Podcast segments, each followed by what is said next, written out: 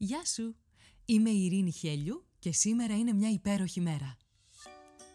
Με ένα νέο επεισόδιο κάθε πρωί ξεκινάμε τη μέρα μας μαζί και βρίσκουμε αυτό το κάτι που μπορεί να κάνει αυτή τη μέρα ξεχωριστή. Ό,τι και αν συμβαίνει. Είτε όλα γύρω σου μοιάζουν ένας πεντακάθαρος ουρανός γεμάτος πυροτεχνήματα, είτε μια ατελείωτη συννεφιά που σε ρουφάει χωρίς τελειωμό, όσο μισογεμάτο ή μισοάδιο κι αν φαίνεται να είναι το ποτήρι, εσένα σου δίνεται ένα μοναδικό δώρο. Η ευκαιρία να ζήσεις άλλη μια μέρα. Και αυτό από μόνο του κάνει αυτή τη μέρα μια υπέροχη μέρα. Κάνε subscribe για να μην χάνεις επεισόδιο. Φόρεσε τα γυαλιά της ευγνωμοσύνης και έλα να βρεις τη φωτεινή ματιά ακόμα και στην πιο σκοτεινή ημέρα. Ώστε να λες με κάθε καιρό, σήμερα είναι μια υπέροχη μέρα. Καλεσμένη σε αυτό το bonus επεισόδιο είναι η Γιούλη Τσαγκαράκη. Η Γιούλη Τσαγκαράκη είναι ηθοποιός και εμψυχότρια. Την απολαύσαμε πρόσφατα ως θεία Σταματίνα στη σειρά του Γιώργου Καπουτζίδη «Σέρρες», ενώ πριν από λίγες μέρες ολοκληρώθηκαν και οι παραστάσεις της στο έργο 42.497 στο Θέατρο Ήβη. Αυτό το χειμώνα μας ταξιδεύει στον Παράδεισο των Κυριών ως Σύρμω. Με σπουδές θεατρολογία στο ενεργητικό της, η Γιούλη έχει εκτός των άλλων εμψυχώσει ομάδες, δημιουργώντας έδαφος για έκφραση και δημιουργία. Με αγάπη και δώσιμο στην τέχνη της, αποτελεί παράδειγμα του αποτελέσματος που έρχεται όταν κανείς μένει εστιασμένος σε αυτό που αγαπά και το φροντίζει. Στο επεισόδιο μας μιλάει για την ενσυναίσθηση και άλλες όμορφες ποιότητες που καλλιεργούνται με το θέατρο. Για αυτό που καθιστά μια παράσταση πραγματικά καλή. Για τη θέση που έχει στη ζωή της το χιούμορ. Αναφέρεται στην περίοδο που πέρασε με κατάθλιψη και στον τρόπο με τον οποίο υποστήριξε και φρόντισε τον εαυτό της για να την ξεπεράσει και να χαρίσει στον εαυτό της γαλήνη και σε εμάς εξαιρετικές ερμηνείες. Καλή απόλαυση!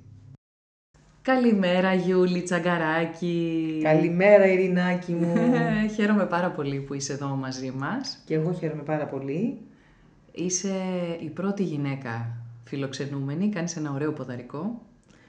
Είσαι μια ηθοποιός που προσωπικά θαυμάζω και χαίρομαι πάρα πολύ για την κουβέντα που θα ακολουθήσει. Και εγώ χαίρομαι για αυτό που κάνεις και εύχομαι να έχεις κι άλλες γυναίκες. Να είσαι καλά. Είναι στο πλάνο έτσι κι αλλιώς. Ωραία, ωραία, πολύ ωραία. Λοιπόν... Εγώ νιώθω λίγο περίεργα βέβαια. Γιατί? Γιατί σε γνωρίζω πόσο καιρό. Ναι. Αλλά εντάξει. Okay. Η αλήθεια είναι ότι γνωριζόμαστε, έχουμε συνεργαστεί κιόλας, ναι. Όχι στη σκηνή αλλά σε ένα άλλο πλαίσιο, σαν παιδαγωγή θεάτρου, εμψυχότριες. Και έτσι είναι κάτι καινούριο που κάνω κι εγώ με αυτό το podcast. Καινούριο και για σένα, να σου παίρνω εγώ συνέντευξη. Και εύχομαι να πάει πολύ καλά αυτό που κάνεις. Να είσαι καλά. Όσο ακούω, δηλαδή, όσα έχω ακούσει, έχουν πολύ ενδιαφέρον, με πολύ θετικό πρόσημο. Και εύχομαι να πάει πάρα πολύ καλά. Δηλαδή είμαι σίγουρη γι' αυτό. Δηλαδή είμαι σίγουρη για σένα και για αυτό που κάνεις. Σε ευχαριστώ, σε ευχαριστώ πολύ. Ας ξεκινήσουμε λοιπόν από το podcast. Ωραία. Σήμερα είναι μια υπέροχη μέρα. Είναι για σένα μια υπέροχη μέρα σήμερα? Ναι, είναι μια υπέροχη μέρα. Γιατί έχει υπέροχη μέρα έξω. Είναι μια ζεστή μέρα συγκριτικά με αυτό που ζήσαμε τις προηγούμενες δύο, που ήταν πολύ ωραίες μέρες κι αυτές. Αλλά δεν είχε αυτή την ζέστη, αυτό το καλοκαίρι, αυτό το ωραίο που υπάρχει έξω αυτή τη στιγμή. Και ως προς την υπέροχη μέρα που λες, ναι, είναι ωραίο να ξεκινάει κανείς έτσι. Είναι μια υπέροχη μέρα. Γιατί γίνεται υπέροχη η μέρα. Ακριβώς, όταν βάλεις, αν θέσεις, μάλλον θα το πάρω από την αρχή. Κάποια στιγμή διάβασα ένα βιβλίο. Το βιβλίο λεγόταν «Happiness is a choice», ότι η ευτυχία είναι επιλογή. Και τέλος πάντων έγραφε ο συγγραφέας μέσα σε όλα κάποιες προϋποθέσεις που μέσα από την εμπειρία του χρειάζεται να συμβαίνουν έτσι ώστε κάποιος να ζει την ευτυχία. Και το πρώτο που είχε βάλει είναι πρώτα να το θέλεις, δηλαδή να πεις ότι θέλω να ζω έτσι. Και αυτό ήταν αυτό που μου έκανε εμένα περισσότερο εντύπωση, γιατί συνειδητοποίησα, τώρα είναι καμιά δεκαριά χρόνια που διάβασα εκείνο το βιβλίο και λέω ρε εσύ όντως, δηλαδή δεν είπα ποτέ ότι εγώ θέλω, θα κάνω ό,τι μπορώ σήμερα έτσι ώστε να νιώθω αυτό το συναίσθημα. Δεν είναι βέβαια πάντα έτσι τα πράγματα, δηλαδή στον καθένα μας υπάρχουν πολλά εμπόδια μέσα από αυτά που έχουμε ζήσει, επειδή φέρνω το παρελθόν πολλές φορές στο παρόν, δεν μπορεί να είναι υπέροχη μέρα, κάθε μέρα. Mm-hmm. Όμως, όπως λες, μπορεί να είναι επιλογή.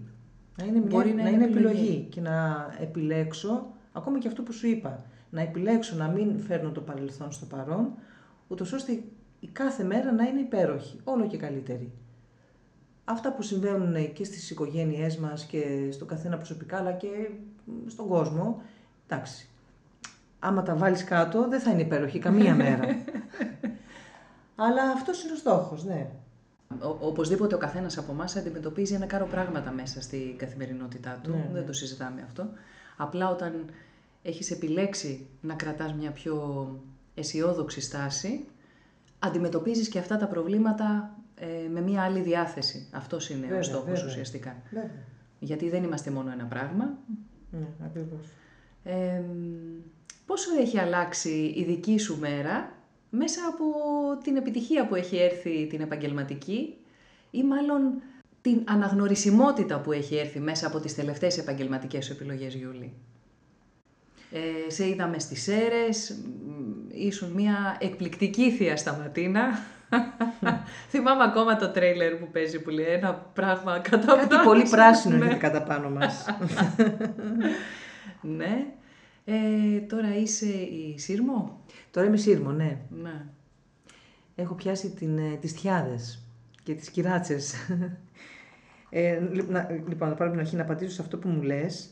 Με ρώτησες πώς έχει... Κοίταξε, είναι μια δουλειά κι αυτή. Απλώς η δουλειά μας, επειδή ξέρεις πολύ καλά, έχει αναγνωρισιμότητα. Αυτή είναι η διαφορά. Mm-hmm. Βέβαια, χαίρομαι πάρα πολύ που μου δόθηκε αυτή η ευκαιρία, αυτό το δώρο. Είμαι πολύ ευγνώμων. Θα μιλήσω για τον Γιώργο Καπουτζίδη, συγγνώμη, που αυτός το ξεκίνησε αυτό. Δηλαδή αυτός πίστεψε στην θεία Σταματίνα. Είχαμε να μιλήσουμε πολλά χρόνια. Ήταν συμμαθητής μου στη δραματική σχολή του Γιώργου Θεοδοσιάδη. Είχαμε να μιλήσουμε 20 χρόνια. Αυτός λοιπόν πίστεψε και είδε ότι μπορώ να κάνω τη θεία Σταματίνα και από εκεί ξεκίνησαν όλα. Ναι. Αυτή η δουλειά, όπως ξέρεις, η μία δουλειά φέρνει την άλλη. Ναι, ναι. Όμως νιώθω πολύ, πολύ μεγάλη χαρά, ναι. Και δεν το λέω υποτιμητικά με τις τιάδες, ίσα ίσα που έχω έρθει πιο κοντά σε αυτές τις κυρίες, έτσι με το φουσκωτό μαλλί ή τις απότομες, τις τριφνές και κάπου επειδή είναι και η δουλειά μας τέτοια, τις καταλαβαίνεις περισσότερο, μπαίνεις λίγο στα παπούτσια τους. Φυσικά αν τις είχα στη ζωή μου δεν θα τις ήθελα καθόλου την μία ούτε την άλλη, τα λέμε αυτά, αλλά καταλαβαίνεις. Υπάρχει μια κατανόηση μέχρι ένα σημείο. Λες, α, αυτή μιλάει έτσι, συμπεριφέρεται έτσι, γι' αυτό και αυτό το λόγο. Τώρα, με τον τρόπο που περιγράφεις τα κέρδη από αυτούς τους ρόλους, ουσιαστικά φωτίζεις και το κέρδος του να ασχολείται γενικότερα ένας άνθρωπος με το θέατρο. Είτε είναι θεατρικό παιχνίδι, δηλαδή ο τρόπος που αναπτύσσεται η δική σου ενσυναίσθηση, είναι μαγικός, γιατί το κάνεις μέσα από την ασφάλεια ενός ρόλου. Και πραγματικά θεωρώ ότι μειώνονται οι αποστάσεις, δηλαδή μπορεί να μην επιλέξεις με έναν άνθρωπο να συναναστραφείς όπως τα λες, αλλά αν μη τι άλλο τον καταλαβαίνεις περισσότερο. Αυτό, κοίταξε, αυτό είναι, το θέατρο είναι ένα πολύ ωραίο εργαλείο για να πηγαίνει κανείς καλύτερα, για να είναι καλύτερα σαν άνθρωπος, να έχει μια υπέροχη μέρα. Ναι. Γιατί κάνει αυτή τη δουλειά το θέατρο, μπαίνεις στα παπούτσια του άλλου. Και έτσι μπορώ να δουλέψω αυτό το κομμάτι στον εαυτό μου, δηλαδή της κατανόησης. Ναι. Εντάξει, κατανόησης μπορεί να μην αποδέχομαι κάποια πράγματα, αλλά της κατανόησης. Mm. Να καταλαβαίνεις γιατί λειτουργεί ο άλλος άνθρωπος έτσι. Να μην είσαι αφοριστικός και με το δάχτυλάκι. Και κάπου να μπαίνεις μέσα στο δικό του κομμάτι. Είναι πολύ σημαντικό αυτό και πολύ θεραπευτικό, νομίζω μπορεί να γίνει αυτό το κομμάτι για τον ηθοποιό άνθρωπο, αυτός δηλαδή που ασχολείται με τους ρόλους. Mm. Έτσι νομίζω. Ίσως αυτός σου το σχόλιο θα είχε νόημα, ξέρεις, σε γονείς ανθρώπων που θέλουν, νέων ανθρώπων που θέλουν να ασχοληθούν με το επάγγελμα του ηθοποιού και που ξέρεις είναι επιφυλακτικοί γιατί δεν είναι ένας δρόμος στρωμένος με ροδοπέταλα, βέβαια, τουλάχιστον όχι πάντα. Βέβαια. Πόσα εμπόδια ή μάλλον πώς ήταν για σένα αυτή η διαδρομή για να φτάσεις στο σήμερα? Ήταν εύκολη? Όχι, καθόλου εύκολη θα έλεγα. Γιατί, κοίταξε, οι γονείς μου δεν θέλανε, αλλά δεν ήταν και απόλυτοι να μην το κάνω. Στην πορεία το δεχτήκανε. Εντάξει, σπούδασα. Η αλήθεια είναι ότι βγαίνοντας από τη σχολή είχα δουλειά στο θέατρο. Mm-hmm. Έβλεπα όμως τις δυσκολίες και τα κυκλώματα και όλα αυτά που τα ακούγαμε και από τη σχολή να μας τα λένε. Η δουλειά του ηθοποιού βέβαια έχει και αυτή την ιδιαιτερότητα που είσαι 2 φορές το χρόνο χωρίς δουλειά. Ναι, γιατί αλλάζει σεζόν, τελειώνει η παράσταση. Οπότε έτσι και αλλιώς από τη φύση της έχει αυτή την αγωνία, να το πω έτσι, για το αν θα είσαι μετά. Μη σου πω περισσότερες φορές το χρόνο πια. Τώρα πια περισσότερες φορές. Γιατί είμαστε πάρα πολλοί, πάρα πολλοί. Οι δουλειές είναι λίγες, δημιουργούνται συνεχώς ομάδες. Πού θα παίξουν αυτές οι ομάδες, πόσος κόσμος θα πάει να τις δει. Ναι. Είναι πολύ δύσκολα τα πράγματα. Κοίταξε, έχω περάσει διάφορα στάδια με το θέατρο, με το επάγγελμα. Κάποια στιγμή αναγκάστηκα να το αφήσω πίσω, γιατί έπρεπε να διαχειριστώ δικές μου καταστάσεις, όπως η κατάθλιψη που είχα. Και πολλά άλλα τα οποία έπρεπε να πάρουν τη θέση τους, γιατί εκείνη την περίοδο δεν μπορούσα να έχω και το θέατρο και την κατάθλιψη, να πηγαίνουν όλα αυτά να πηγαίνουν μαζί. Ήταν κάτι που σε ταλαιπώρησε για πολύ καιρό? Ναι, με ταλαιπώρησε πολύ. Δηλαδή υπήρχε ένα χάος στο κεφάλι μου και έπρεπε όλα αυτά και με την ψυχοθεραπεία βέβαια, που είμαι πάρα πολύ γνώμων γι' αυτό. Σιγά σιγά τα πράγματα μπήκαν στη θέση τους και συνεχίζουν να μπαίνουν. Έτσι. Η ψυχοθεραπεία, όπως ξέρεις, είναι κάτι που διαρκεί χρόνια. Ναι. Ναι. Δεν λες τελείωσα, πήρα το πτυχίο μου, είμαι εντάξει τώρα και βγαίνω στη ζωή. Χρειάστηκε λοιπόν να κάνω αυτό διάλειμμα για να τακτοποιηθούν αρκετά πράγματα.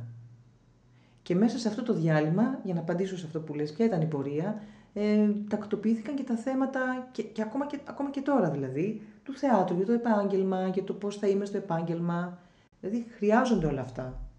Αυτές οι παύσεις χρειάζονται για να μπορείς να είσαι διαφορετικός στη δουλειά. Να είσαι εντάξει στη δουλειά σου. Θα μπορούσα να σε ρωτήσω κάτι σχετικά με την κατάθλιψη? Ναι, βέβαια. Πώς δεν μπορείς? Γιατί θεωρώ ότι για κάποιον που έχει τέτοιες δυσκολίες και μας ακούει τώρα, είσαι ένα αισιόδοξο μήνυμα. Το να βλέπει έναν άνθρωπο που, ξέρεις, πέρασε μέσα από από αυτό το ζόρι και βρήκε τα πατήματά του και συνεχίζει και βιώνει χαρές στη ζωή του και ο κόσμος είναι μπροστά. Ναι. Υπήρξε κάποια στιγμή που είπες εσύ ένα δικό σου, ας πούμε, φτάνει πια και ζήτησες βοήθεια? Ναι. Κοίταξε τι είχε γίνει. Έβλεπα τις δυσκολίες. Έβλεπα ότι δεν μπορούσα σε πολλά πράγματα να λειτουργήσω και πολύ απλά ζήτησα βοήθεια, γιατί δεν μπορούσα να ανταποκριθώ σε πολλά πράγματα. Είχα πολύ άγχος, πολύ στρες, όπως και τώρα βέβαια, αλλά η ψυχοθεραπεία έχει βοηθήσει αρκετά. Έχει βοηθήσει στο να μπορώ στοιχειωδώς να τα διαχειρίζομαι. Ο στόχος είναι να τα διαχειρίζομαι, τελείωσε. Ναι. Πολλούς φόβους, πολλές φοβίες, όλο αυτό που δεν είναι και λίγο, χρειάζεται με κάποιο ειδικό. Βέβαια. Οπότε αμέσως πήγα έτσι, να ζητήσω βοήθεια. Εδώ λες έχω άγχος, γιατί ακόμα και αυτό. Λέμε έλα έχω άγχος σήμερα, αλλά δεν είναι απλό. Δηλαδή το άγχος, εγώ όταν έχω άγχος, ένα απλό άγχος, ναι. Αν πεις δεν υπάρχει απλό και λίγο, όταν έχω άγχος, διορθώνω τον εαυτό μου, πώς να σου πω, υδρώνω, έχω ταχυπαλμία, στεγνώνει το στόμα μου, δεν μπορώ να συγκεντρωθώ. Δεν έχεις υγεία όταν έχεις άγχος, δεν μπορείς να πεις ότι είσαι υγιής με τίποτα. Ναι. Έτσι δεν είναι? Γιατί σου τρώει ενέργεια. Σου τρώει ενέργεια, οπότε δεν είναι απλό. Ο κόσμος που λέει έχω άγχος δεν είναι καθόλου απλό. Είσαι ασθενής εκείνη τη στιγμή, το σώμα σου μιλάει ολόκληρο και λέει δεν είμαι καλά. Γιούλη, εντυπωσιάζομαι πρώτα απ' όλα γιατί γνωρίζω τι σημαίνει το επάγγελμα του ηθοποιού, πόση αγωνία έχει, όπως είπαμε και πριν, έτσι και αλλιώς, την αγωνία του να βρίσκομαι σε μία δουλειά πόσες φορές μέσα στη σεζόν, το να μπορέσω να συνεργαστώ, στο δοσμένο χρόνο να καταφέρω να βρω το ρόλο, να συνεργαστώ καλά με ανθρώπους που δεν τους ξέρω από πριν και που πρέπει να είμαι σε γρήγορση. Mm. Έχει πολλά. Και παράλληλα να βιώνεις μια τέτοια δυσκολία σαν αυτή που περιγράφεις, εγώ πραγματικά σε θαυμάζω. Δηλαδή θεωρώ ότι δεν είναι καθόλου εύκολο. Όχι, καθόλου. Αυτό που έχεις κατακτήσει. Καθόλου, Ειρήνη μου, γιατί πολλοί κόσμος έτσι έχει βασανιστεί και ταλαιπωρείται με την κατάθλιψη. Πάρα πολλοί κόσμος. Αλλά όπως λες, να μιλήσω για μένα, καθόλου. Απλώς δεν μπορούσα να ζήσω με αυτό το πράγμα. Δεν μπορούσα να ζήσω μαγκωμένη και με τους φόβους μου και τα άγχη μου και όλη αυτή την ταλαιπωρία από το παρελθόν και να μην κάνω τίποτα. Και όπως σου είπα, είναι μια work in progress. Καλά, ναι. Είναι μια διαδικασία που έχει και τα πάνω της, κάνω κοιλιές, λίγο πιο καλά μετά, αλλά τώρα νομίζω ότι μπορώ να μιλήσω περισσότερο για το φόβο μου, να το φέρω μπροστά. Προσπαθώ και αυτό που δουλεύω είναι να είμαι ειλικρινής με αυτό που μου συμβαίνει και να διαχειρίζομαι όλο και καλύτερα τις καταστάσεις. Αυτό. Έτσι, χρειάζεται πρώτα να αποδεχθείς αυτό που σου συμβαίνει για να μπορέσεις να το... Βασικά να τα αγκαλιάσεις, γιατί δεν είναι κάτι που φεύγει, απλά εσύ μαθαίνεις να διαχειρίζεσαι το όποιο συναίσθημα. Είναι φόβος, είναι λύπη, ό,τι είναι για τον καθένα και για τον καθένα μας την κάθε στιγμή. Ναι. Τι ωραία. Νομίζω ότι στέλνεις ένα όμορφο μήνυμα, Γιούλη. Εγώ συνεχίζω να λέω ότι εντυπωσιάζομαι, γιατί το να εκτίθεσαι, αυτό από μόνο του θέλει guts. Έχουμε την έκθεση, γιατί να μην τα πούμε και αυτά.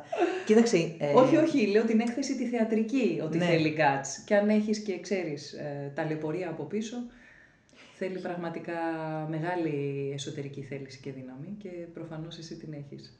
Κοίτα, Ειρήνη μου, έχουν γίνει κάποιες αλλαγές στους ανθρώπους. Βλέπω δηλαδή και με το Me Too και σε διάφορες εκπομπές ηθοποιοί που βγαίνουν και μιλάνε, και όχι μόνο ηθοποιοί. Και βλέπω ότι ο κόσμος σαν έχει την ανάγκη να εκφραστεί και να μιλήσει για αυτά τα πράγματα. Βασικά να μιλήσει για την αλήθεια. Γιατί έχει σκάσει πια ο κόσμος, δηλαδή με αυτά που συμβαίνουν έχει μπουχτίσει. Ναι. Και βγαίνει πολλοί κόσμος και μιλάει και λέει τα πράγματα με το όνομά τους. Και δεν είναι και πρόσφατα, δηλαδή δεν είναι λίγα τα παραδείγματα. Εσύ, Γιούλη, αισθάνθηκες ποτέ στην πορεία σου την επαγγελματική ότι ξέρεις, δεν σε σέβονται ή... Δεν ξέρω, να δέχτηκες κάποιο τύπου απειλή, κάποιος να μη σέβεται τα ωριά σου, με λίγα λόγια. Το τελευταίο που λες, ναι, αλλά απειλή δεν έχω νιώσει, όχι. Και αυτό είναι ένα κομμάτι δικό μου, πώς θα πάει το πράγμα, έτσι δεν είναι. Ό,τι και να κάνει ο άλλος, είναι δική μου υπόθεση πώς θα αντιδράσω και πώς θα τον αντιμετωπίσω, τον ΑΒ. Καλά, εντάξει, απλά υπάρχουν φορές, ξέρεις, που δεν είμαστε ακόμα όριμοι. Εγώ και εσύ, φαντάζομαι, δεν έχεις την οριμότητα που έχεις τώρα, δεν την είχες πριν 20 χρόνια. Σίγουρα. Οπότε μπορεί τότε ένα περιστατικό να το διαχειρίστηκες με έναν τρόπο που σήμερα θα έκανες μια καλύτερη επιλογή. Υπήρξαν δηλαδή και σκηνοθέτες που ήταν προσβλητικοί. Ναι. Όπως υπάρχουν ακόμα. Αλλά όπως λες, τότε δεν μπορούσα να τους διαχειριστώ, δηλαδή είχα πολύ φόβο, μην χάσω τη δουλειά μου, μην μιλήσω και αυτό που θα πω, πώς θα ακουστεί, όλοι αυτοί οι φόβοι. Σίγουρα, αν τώρα έχονται στο μυαλό μου κάποια πράγματα, εάν είχα εκείνο το παράδειγμα στο τώρα, δεν το συζητάω, δηλαδή δεν θα το άφηνα να πέσει κάτω. Νομίζω ότι τώρα σε κάθε επάγγελμα, και ο καθένας από εμάς είναι λίγο μαγικό αυτό που συμβαίνει. Δηλαδή, σκεφτόμαστε τώρα περιστατικά που μας συνέβησαν παλιότερα και δεν ξέρω αν συμβαίνει σε σένα αυτό. Και λες, ρε παιδί μου, τότε, γιατί δεν μίλησα ή γιατί δεν έκανα, γιατί δεν είπα φρένο, γιατί. Αλλά τελικά έρχεται η πορεία της ζωής, αυτή είναι η πορεία του καθενός. Η απάντηση είναι ο φόβος. Και οριμάζει, πάντα είναι ένας φόβος από πίσω. Πάντα υπήρχε ένας φόβος και πολλές φορές, να σου πω, παράλογος φόβος, δεν έχει και καμία λογική. Ναι. Γιατί έρχεται κάποιος να σου πιάσει το λαιμό και να σε πνίξει, τι δεν θα μιλήσεις. Θα μιλήσεις. Γιατί δηλαδή να μην παρισθέσεις αυτό που συμβαίνει. Εντάξει, τώρα το λέω αυτό. Ναι. Φόβος μη χάσεις τη δουλειά, αυτά που σου είπα πριν. Ναι, έτσι είναι. Έτσι είναι. Πώς βλέπεις τη νέα γενιά, πώς νομίζεις, λειτουργεί διαφορετικά τη νέα γενιά ηθοποιών? Νέα γενιά ηθοποιών. Ή και γενικότερα λειτουργούν με τον ίδιο τρόπο που λειτουργούσαμε εμείς? Ειρήνη μου, δεν ξέρω, δεν μπορώ να σου πω, γιατί δεν έχω επαφή με τη νέα γενιά ηθοποιών. Το μόνο που είδα ήταν η στάση που είχαν όλοι αυτοί οι φοιτητές δραματικών σχολών με το προεδρικό διάταγμα. Mm-hmm. Να, κάναν κάτι αυτά τα παιδιά που εμείς τότε δεν κάναμε τίποτα. Οι συλλογικές συμβάσεις είχαν χαθεί, δεν κάναμε όλοι οι ηθοποιοί κάτι. Να πούμε για τους ακροατές μας ότι αναφέρεσαι στα πρόσφατα συμβάντα, όπου με το προεδρικό διάταγμα διακυβεύεται το κύρος, τέλος πάντων, των διπλωμάτων, των αποφύτων των δραματικών σχολών. Πράγμα που δημιουργεί πολλούς περιορισμούς σε σχέση με την επαγγελματική μας ή τους πορεία, γιατί εντάξει, εγώ έχω και χρόνια να παίξω στο θέατρο. Να, αυτό που κάνανε οι φοιτητές δραματικών σχολών είναι πολύ σημαντικό για μένα. Ναι, το ότι πήραν ενεργά θέση. Ναι, και πολύ καιρό, όλοι μαζί εκεί. Έγινε κάτι που δεν είχε ξαναγίνει, νομίζω. Μπορεί και να κάνω λάθος τώρα, αλλά έτσι τέτοια συσπήρωση φοιτητών δραματικών σχολών για κοινό στόχο δεν έχει γίνει. Ναι, και εγώ δεν θυμάμαι να ζήσαμε πρόσφατα. Νομίζω ότι είναι πολύ θετικό ως προς για τη νέα γενιά που με ρωτάς. Mm. Που σημαίνει ότι αυτοί οι ηθοποιοί που θα βγουν τώρα είναι κάπως τολμηροί. Ναι. Όχι σαν και εμάς που Παναγία μου, με τίποτα δεν θα μιλήσω, δεν θα... Ναι. Μακάρι να φέρουν και αλλαγή. Ναι, ναι. Γιούλη, ήθελες πάντα να γίνεις ηθοποιός? Όχι, μικρή έλεγα θα γίνω ρεσινοδός, θα γίνω γυμνάστρια. Προέκυψε το θέατρο. Πώς προέκυψε? Δεν ξέρω αν προκύπτει κάτι έτσι. Δευτέρα Λυκείου ήμουνα σε τεχνικό επαγγελματικό λύκειο και ήμουνα σε τμήμα βοηθών βρυφοκόμων. Mm-hmm. Εκεί λοιπόν υπήρχε μία κοινωνική λειτουργός που μας είχε βάλει σε μια έτσι διαδικασία να γράφουμε σκετσάκια, θεατρικά και να τα παίζουμε πηγαίναμε σε παιδιά με κάποια προβλήματα, δεν θυμάμαι να σου πω, για να τους παίζουμε έτσι κάποια πράγματα. Ναι. Και εκεί άρχισε να πίνει το μικρόβιο που λένε, του θεάτρου. Όπου ξεκίνησε και αυτή να μου λέει μήπως να το κοιτάξεις. Υπήρχε μια θεατρική ομάδα στο Ηράκλειο Κρήτης.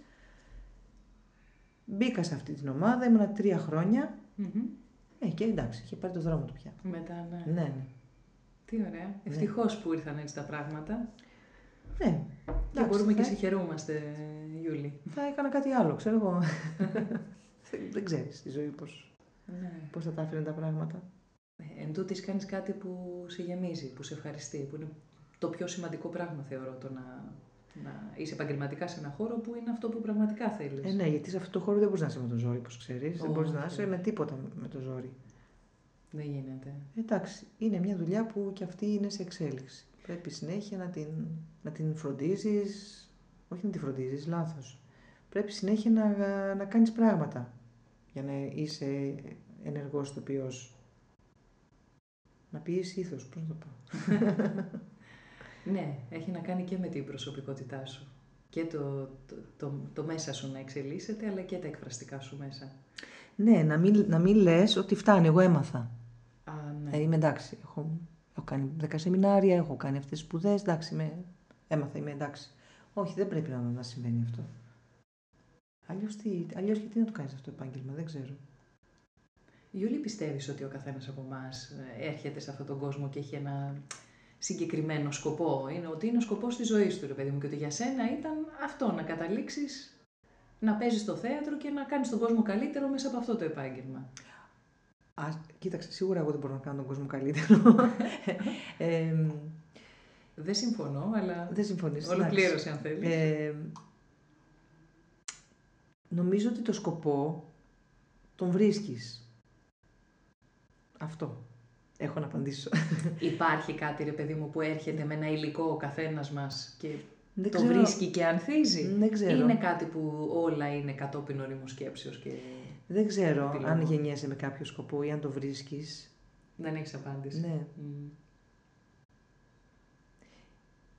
Δεν ξέρω, γιατί μπορεί, ας πούμε, κάποιος που έχει ζήσει σε πολύ άσχημες συνθήκες να ξαφνικά να βρει το σκοπό της ζωής του. Ναι. Που θα είναι, ξέρω εγώ, να ταξιδέψει όλο τον κόσμο και να μιλάει για την αγάπη και την... επειδή έχει ζήσει πολύ άσχημα, ξέρω. Ή το αντίθετο, δεν ξέρω. Εγώ νομίζω ότι αυτό, μην λέω βλακίες τώρα, νομίζω ότι το σκοπό το βρίσκεις. Ότι τον φτιάχνεις. Το φτιάχνεις, ναι. Στη διαδρομή. Ναι, ναι, τον επιλέγεις και δουλεύεις πάνω σε αυτό. Έτσι νομίζω. Πόσο σημαντικό είναι το να ξέρεις τι θέλεις, ναι, και να φροντίζεις, νομίζω ότι μας το είπες, κακώς σε ρωτάω. Άκυρο, γιατί ουσιαστικά το είπες ότι πρέπει να ξέρεις τι θέλεις και από εκεί πέρα εσύ, ναι, να είσαι μαθητής, ναι, σε αυτό. Θα ήθελες να μας πεις έτσι κάποια πολύ ευτυχισμένη σου στιγμή στην επαγγελματική σου πορεία, αν υπάρχει μία-δύο, μία που θα ξεχώριζες. Πολύ ευτυχισμένη στιγμή. Κοίταξε, πολύ χαρούμενη, να σου το πω αλλιώς, ήμουν όταν έμαθα ότι ο Γιώργος θα με πάρει σε αυτή τη δουλειά. Ναι. Πολύ χαρούμενη έχω υπάρξει σε όλες τις απαντήσεις, τις θετικές απαντήσεις που έχω πάρει. Και με την Κάρμεν Ρουγκέρη που ήμουν πολύ χαρούμενη, γιατί και στην Κάρμεν ήθελα πολύ να είμαι. Επίσης, πολύ χαρούμενη ήμουν όταν έπαιξα στην Επίδαυρο, που το θεωρούσα πάρα πολύ δύσκολο. Όπως ξέρεις, οι ιστορίες που έχουμε ακούσει από τους καθηγητές της δραματικής σχολής. Και πράγματι τότε δεν ήταν και εύκολο να είσαι να παίξεις την Επίδαυρο. Σε ποια παράσταση ήσουν? Σε δύο παραστάσεις. Ήμουν σε μία του Εθνικού και σε μία που είχε σκηνοθετήσει ο Σωτήρης Χατζάκης, Θέατρο-Πολιτεία και Μεταξουργείο, ήταν συμπαραγωγή. Ήταν κομμωδίες ή δράμα? Ήταν Αριστοφάνη. Αριστοφανικές παραστάσεις. Τι ρωτάω κι εγώ. Με τραγωδία δεν έχω πάει στην Επίδαυρο. Ναι. Αλλά είχα χαρεί πάρα πολύ τότε. Πάρα πολύ. Βέβαια δεν το είχα ζήσει έτσι με αυτή τη χαρά. Γιατί? Γιατί τσιμπιόμουνα, δεν μπορούσα να το πιστέψω ότι παίζωσα αυτή την παράσταση. Η παράσταση είχε πολλά προβλήματα και έτσι δεν μπορούσαμε να τη ζήσουμε με χαρά. Δεν ήταν έτοιμη. Και βρισκόμουν σε αυτή την κατάσταση που σου είπα πριν. Δηλαδή ήμουνα σε ένα χάος, στα άγχη μου, στους φόβους μου και φυσικά δεν μπόρεσα να το ευχαριστηθώ. Δηλαδή να ρουφήξω αυτή τη στιγμή, εκεί στην Επίδαυρο, πατώντας στην Επίδαυρο. Μετά, την πρώτη φορά που είχα παίξει στην Επίδαυρο, είχα πάθει διάστρεμα και στα δύο μου πόδια. Και στα δύο. Και στα δύο πόδια. Γιατί φορούσα με κάποια άθλια παπούτσια. Δυστυχώς αυτό από την παραγωγή ήταν λάθος τους. Και παραπάτησα και έτσι έπαθα διάστρεμα και στα δύο μου πόδια. Τη δεύτερη φορά που πήγα, ήταν λίγο καλύτερα. Τη θυμάμαι αυτή τη διάρκεια, στη χαρά. Επίσης έχουμε παίξει με το Εθνικό Θέατρο στο Αρχαίο Θέατρο Εφέσου. Ναι, είχαμε πάει απέναντι Τουρκία και είχαμε παίξει.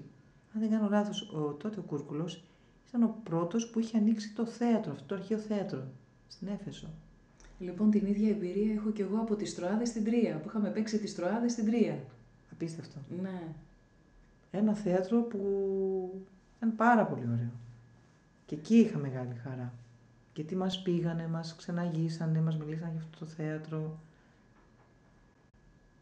Γενικά αυτοί οι χώροι που ξέρεις, τους πατάς και λες τώρα, σοβαρά τώρα, ας πούμε, εδώ και ξέρω εγώ 2.000 χρόνια και παραπάνω, άλλοι αντίστοιχοι, Γιούλη, Ειρήνη και Κώστας και τα λοιπά, έχουν πατήσει, έχουν ερμηνεύσει και συνεχίζεται αυτή η ιστορία για τόσα χρόνια συνεχή. Είναι συγκλονιστικό να το σκεφτείς. Ναι, βέβαια αυτή είναι μια από τις χαρές που μας δίνει αυτό το επάγγελμα. Βέβαια, αυτή η χώρη βέβαια ήταν θεραπευτική.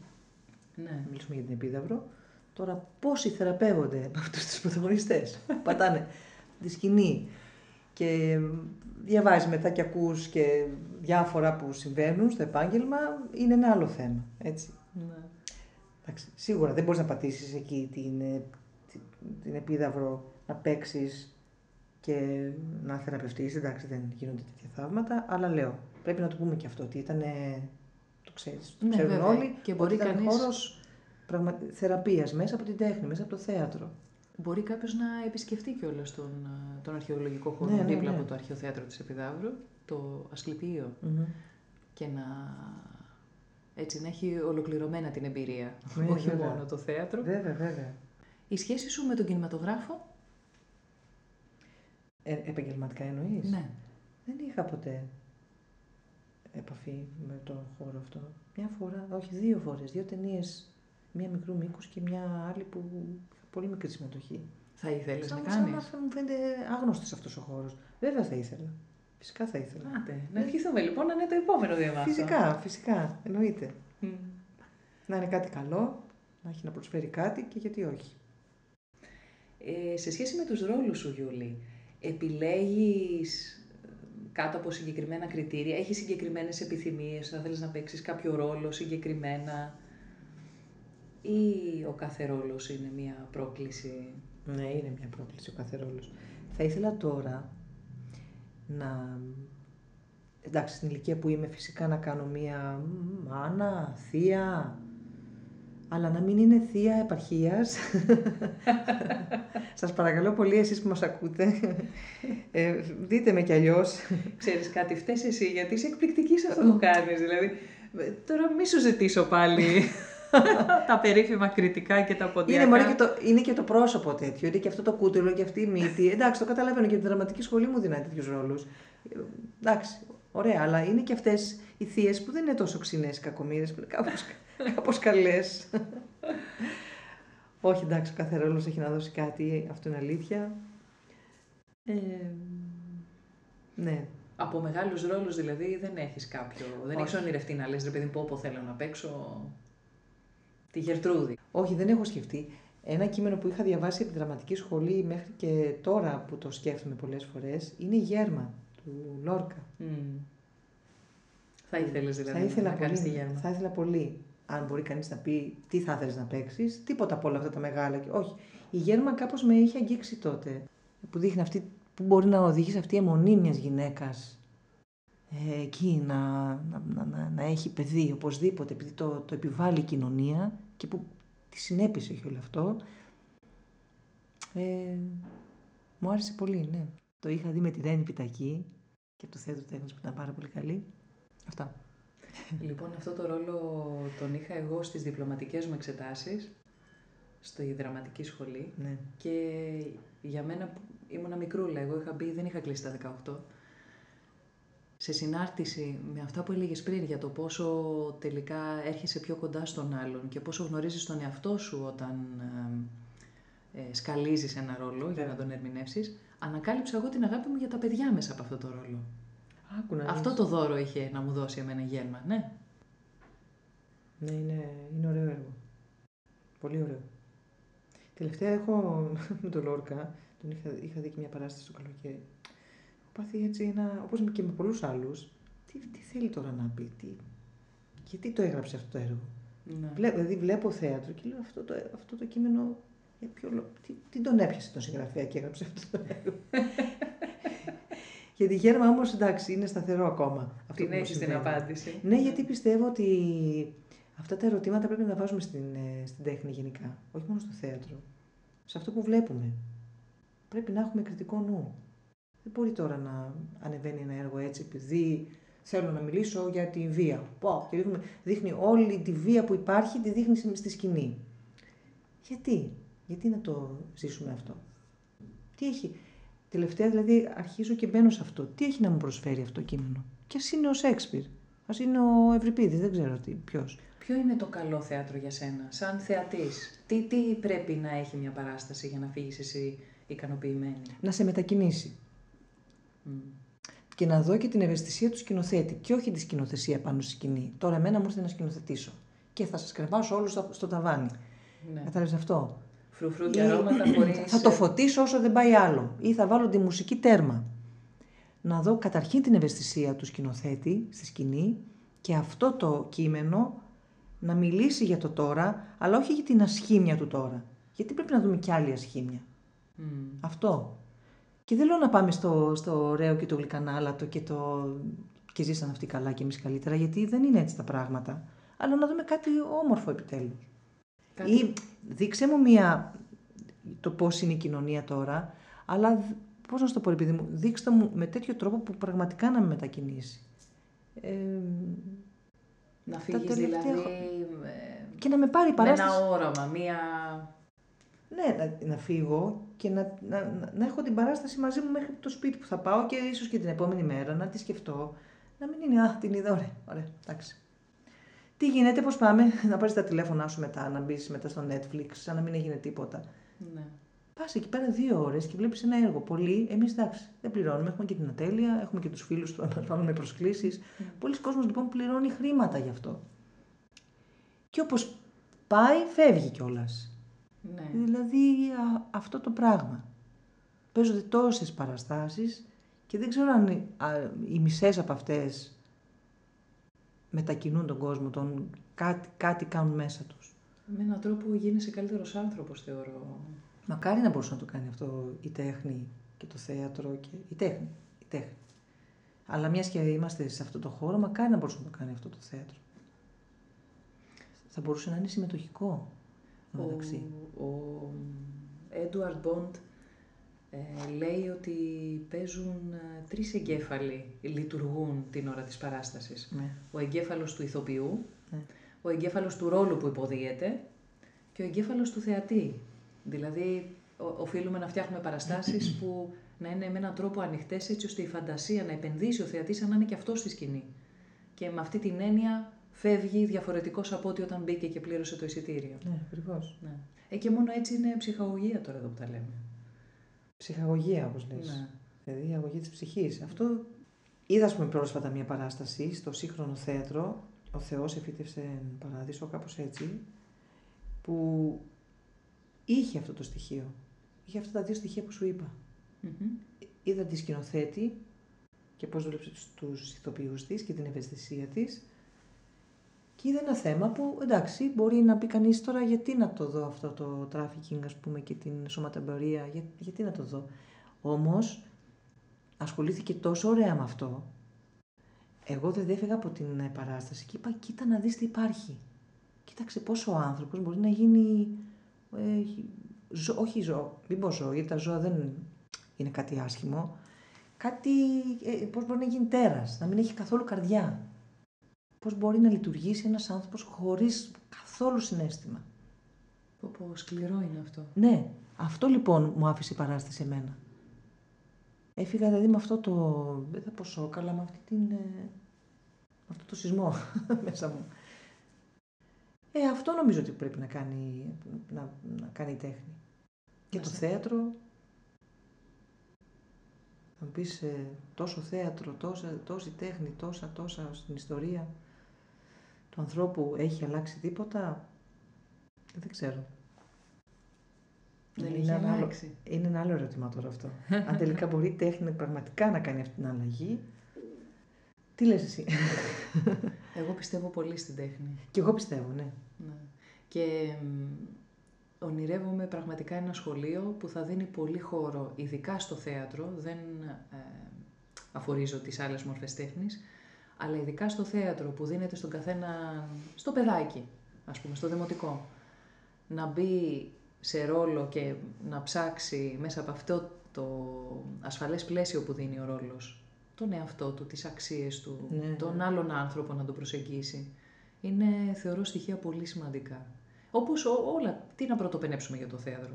Επικοινωνία, σύνδεση, ηγεσία, το να εκφράσει τη γνώμη σου, να οριοθετήσεις τα πράγματα, να φανταστείς, να οραματιστείς το καλύτερο. Είναι πολύ ωραίο εργαλείο το θέατρο. Ειρήνη, το ξέρεις και εσύ πολύ καλά, δηλαδή, ας πούμε αυτό που έκανε, τώρα μου έρχεται στο μυαλό, ο Αγούστο Μποάλ, mm-hmm. που έβαζε πολύ τον κόσμο μέσα στην δράση. Αυτό το θεωρώ πάρα πολύ σπουδαίο, πολύ, πολύ σπουδαίο έργο. Αυτό που έκανε ο Μποάλ, δηλαδή κοινωνικό θέατρο. Ναι. Να πούμε ότι πρόκειται, για τους ανθρώπους που δεν γνωρίζουν, ναι, για μία μορφή θεάτρου, το θέατρο του καταπιεσμένου, όπου μπορεί ο θεατής να πάρει θέση, να αλλάξει τρόπον την η ιστορία, ναι, ναι, μπορεί ο θεατής να ανέβει στη σκηνή και να εκφράσει την άποψή του. Είναι... Ουσιαστικά διαφέρει από τον παραδοσιακό τρόπο του υπάρχει μια σκηνή, διαδραματίζεται μια ιστορία και οι θεατές από κάτω είναι αμέτωχοι. Ναι. Ίσα-ίσα. Ναι. Όσοι παραστάσεις δηλαδή έχουν αυτό το κομμάτι της συμμετοχής του κόσμου, που πάλι νομίζω ότι ο κόσμος το έχει πάρα πολύ ανάγκη αυτό, έχουν μεγάλη επιτυχία, όχι εισπρακτική, αλλά μεγάλη επιτυχία ως προς το τι μπορεί να κάνει μια παράσταση, μια τέτοια παράσταση. Μια καλή παράσταση που πραγματικά μετακινεί το θεατή. Δεν μπορεί να είναι και... Άρα είναι επιτυχημένη ως προς το στόχο της και το καλλιτεχνικό, ναι, της κομμάτι. Ναι. Δεν μπορεί να είναι και εισπρακτικά μια επιτυχημένη παράσταση. Ναι, βέβαια. Κοίταξε, αυτός ο διαχωρισμός δεν υπάρχει πια εμπορικό και ποιοτικό για μένα. Ναι. Τη στιγμή που μια παράσταση έχει εισιτήριο, είναι εμπορικό θέατρο. Είναι εμπορική. Ναι, δεν είναι δωρεάν η είσοδος. Ναι. Ναι. Τώρα, το άλλο κομμάτι, τι είναι τελικά εμπορικό και τι ποιοτικό, είναι μια μεγάλη συζήτηση. Πολύ μεγάλη. Θα με φέρεις μια μέρα εδώ πέρα να το συζητήσουμε μαζί, σε άλλο επεισόδιο. Μαζί, σε άλλο επεισόδιο, γιατί μπορείς να πας σε μια εμπορική παράσταση που να σου δώσει, να σε αφήσει πράγματα. Έτσι, εμπορική λέγοντας μια πολύ εύκολη σκηνοθεσία, προφανή, έτσι ως προς τη σκηνοθεσία της, και απ' την άλλη να πας σε μια ποιοτική, που όπως είπα πριν να κρέμονται από τα βάνια. Η βαθιστόχαστη. Ναι, και να μην καταλαβαίνεις τίποτα. Και να φύγεις πάλι κενός, ναι, γιατί δεν άγγιξε κάποια, ναι, χορτή. Ναι, ναι. Να. Δηλαδή είναι πια αυτά δεν υπάρχουν. Ούτε ποιοτική ηθοποιή, τίποτα από όλα αυτά δεν υπάρχουν. Ευτυχώς. Ευτυχώς, ναι, γιατί ξαφνικά είχαμε χωριστεί στους ποιοτικούς και στους εμπορικούς. Δεν υπάρχει τίποτα από όλα αυτά. Και στο θέατρο Φούρνος να πας να παίξεις, εμπορικό είναι το θέατρο. Mm. Εμπορικό είναι το σχήμα.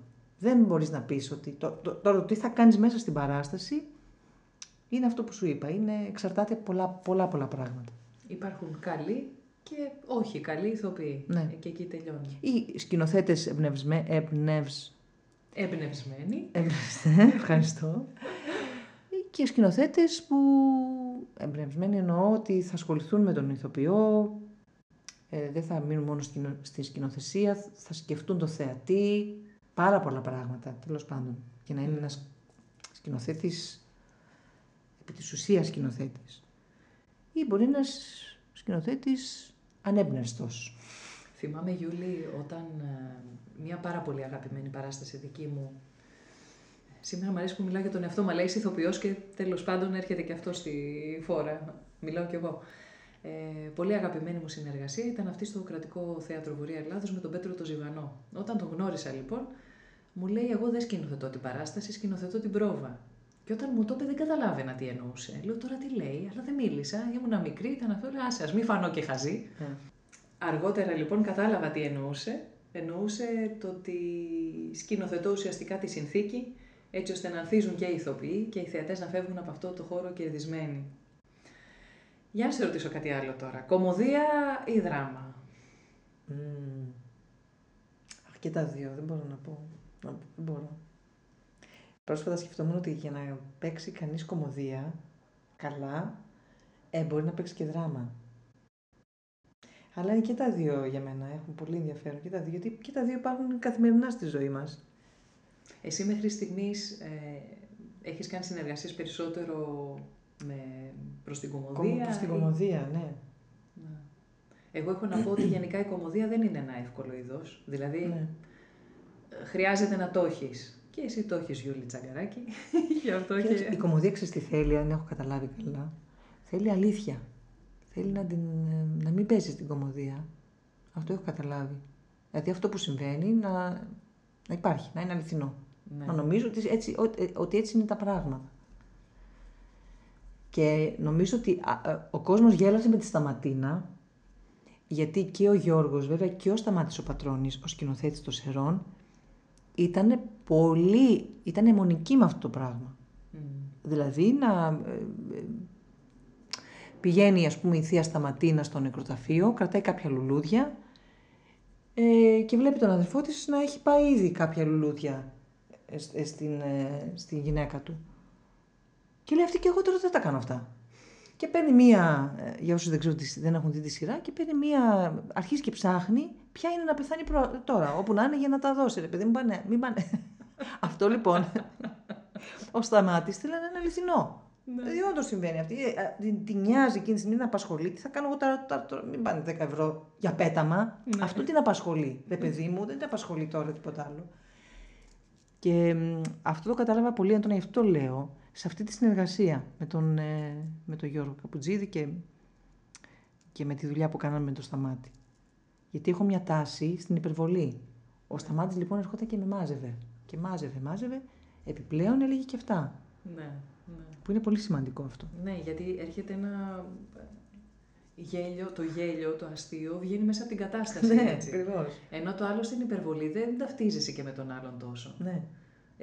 Πραγματικά σε κερδίζει αυτή η πρώτη συνθήκη που περιγράφεις. Πόσες φορές λέμε κάτι, είμαστε με φίλους και λέμε κάτι και συζητάμε για κάτι μάλλον και κάποιος πετάγεται και λέει κάτι που δεν έχει καταλάβει και επαναλαμβάνει να το λέει αυτό και εμείς γελάμε. Ναι.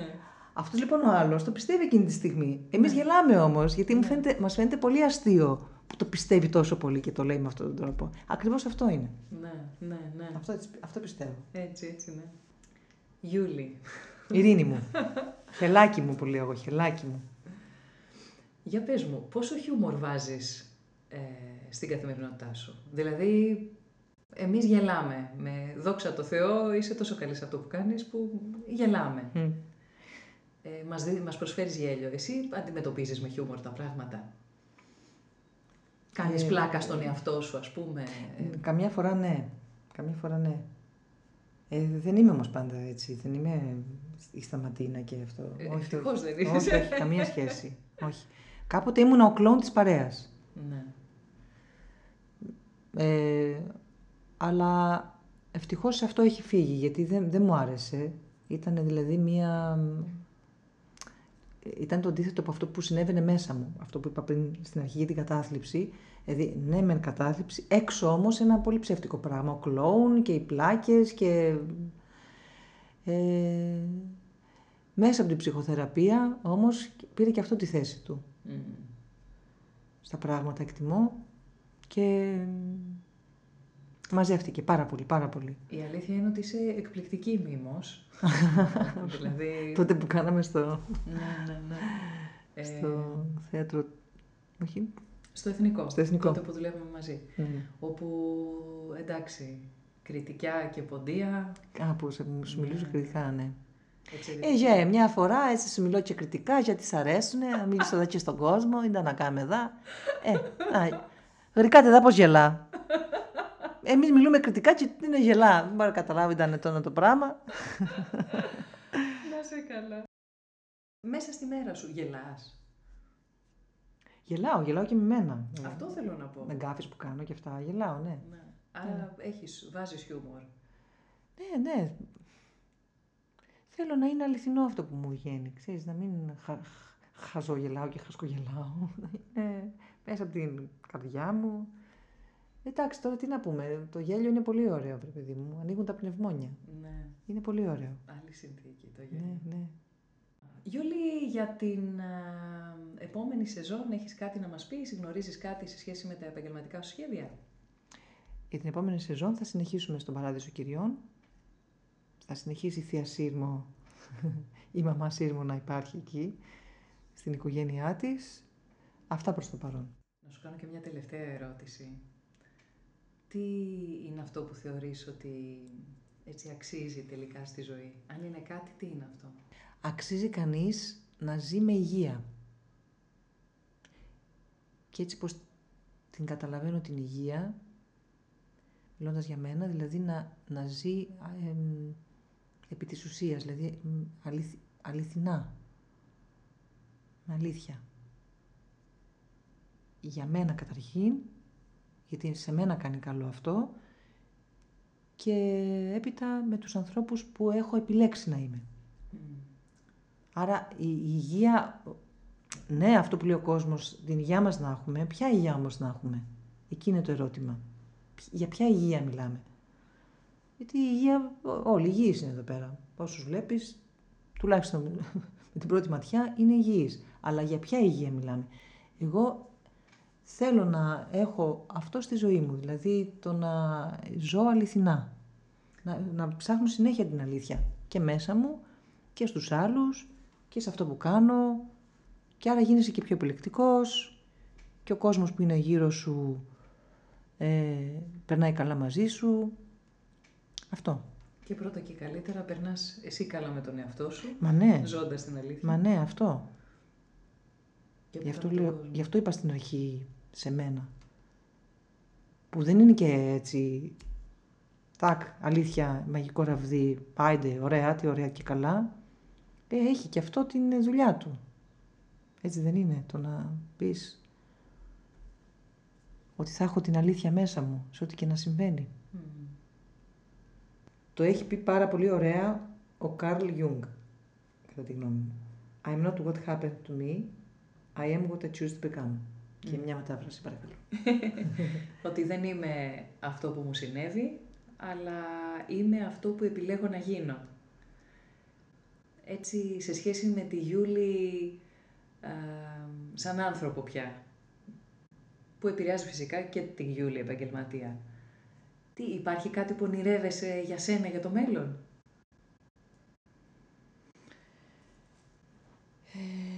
Ονειρεύομαι... Πώς βλέπεις τον εαυτό σου, ας πούμε, σε 10 χρόνια? Δεν τον βλέπω. δεν τον βλέπω καλά. Όχι, εννοώ ότι δεν θέλω να κάνω τόσο μεγάλα, έτσι, πλάνα για μένα. Πιο κοντινούς στόχους βάζω. Άλλο θέλω να πω, αν υπάρχουν κάποιες, ρε παιδί μου, προσωπικές εσωτερικές σου ποιότητες που θα θέλεις να κατακτήσεις, με αυτή την έννοια. Ναι. Όχι το αν θα παίξω 10 ρόλους ή θα έχω τόσα χρήματα. Βέβαια. Τότε να έχω αυτό που... Αυτό, σαν οδηγό, αυτό το απόφθεγμα του Καρλ Γιουνγκ. Δηλαδή να είμαι ήσυχη. Να βρεθεί η ησυχία στα πράγματα. Ήσυχα, χωρίς βιασύνη, όπως λέει ένας πολύ καλός φίλος μου. Ήσυχα. Δεν βιαζόμαστε, ήσυχα, ησυχία. Αυτό. Ησυχία και αλήθεια. Ησυχία και αλήθεια, ήσυχα. Όλα θα γίνουν. Τάκ. Ωραία, Γιούλη. Σε ευχαριστώ και εύχομαι αυτός ο δρόμος και ό,τι κάνεις πραγματικά να σε οδηγεί σε αυτή την ησυχία και την αλήθεια. Ευχαριστώ. Και για σένα το εύχομαι. Ευχαριστώ, το δέχομαι με χαρά.